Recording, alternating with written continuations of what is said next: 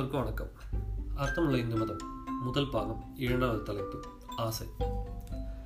இந்த ஆசை ஒரு மனுஷனை எங்கிருந்து எங்க கொண்டு போகும்னு சொல்லவே முடியாது. ஜீரோவில் இருக்கிற ஒருத்தனை ஹீரோவும் ஆக்கும்.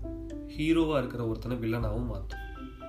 என்னடா ஹீரோ வில்லன்லாம் சொல்லிட்டு இருக்கேன்னு பார்க்குறீங்களா ஒரு ஆசை ஏழைக்குரியது பணக்காரனுக்குரியதுன்னு இல்லை. ஏழை அடுத்த வேளை சாப்பாடு கிடைக்கணும்னு ஆசைப்படுவோம். பணக்காரன் இன்னும் நம்ம எது வாங்கலாம்? இன்னும் நம்ம எவ்வளோ சொத்து சேர்க்கலாம்னு ஆசைப்படுவோம். இந்த ஏழையோட ஆசையும் பணக்காரனோட ஆசையும் வேற வேற லெவலில் இருக்கு. ஆனால் ஆசை பட்டுக்கிட்டே தான் இருக்கும். போதுன்ற மனமும் நமக்கு இல்லை. எப்போ போதும்னு சொல்கிறோமோ அப்போ மனித நிலையை அடை தாண்டி கடவுள் நிலை அதாவது கடவுள் ஆயிருவீங்களான்னு கேட்காதீங்க. கடவுளை உணர ஆரம்பிக்கிறோம்னு சொல்லியிருக்கார் கண்ணதாசன். இதை முன்னாடியே சொல்லியிருந்தோம். கண்ணதாசன் சொல்றாரு ஆண் என்பவன் எளிதில் சபலப்படக்கூடியவன் அப்படின்னு. பெண்கள் கண் பார்வை தான் மேல பட்டாலே அந்த ஆணுக்கு ஆசை பொங்கிடுது அப்படிங்கிறார்.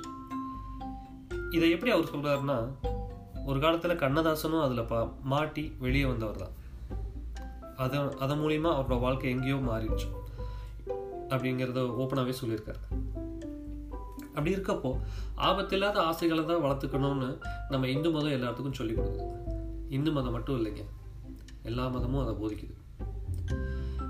நம்ம அம்மா சொல்லும்போது ஒரு பொம்மையை பார்த்து ஆசைப்படும் போது முதல்ல அம்மா எடுத்தோடனே வாங்கி கொடுக்கறது இல்லை. நீங்கள் அடம் பிடிக்கணும். அடம் பிடிச்சாதான் உங்களுக்கு அந்த பொம்மை கிடைக்கும். ஆனால் அடம் பிடிச்ச எல்லாத்துக்கும் பொம்மை கிடைச்சிருச்சான்னு கேட்டால் கிடையாது. ஒரு அம்மாவுக்கு தெரியும். ஒரு குழந்தைக்கு எது நல்லது எது கெட்டது? நீங்கள் ஆசைப்பட்டதெல்லாம் வாங்கி கொடுக்கறதுக்கு அம்மாவுக்கு மனசு வராது. ஆனால் அப்பாவுக்கு மனசு வரும். அவருக்கு தேவை என் பையன் ஆசைப்பட்டான் என் பொண்ணு ஆசைப்பட்டா அழுகுறாங்க அப்படின்னு சொல்லி வாங்கி கொடுத்துருவாங்க ஆனால் அம்மா அப்படி பண்ண மாட்டாங்க.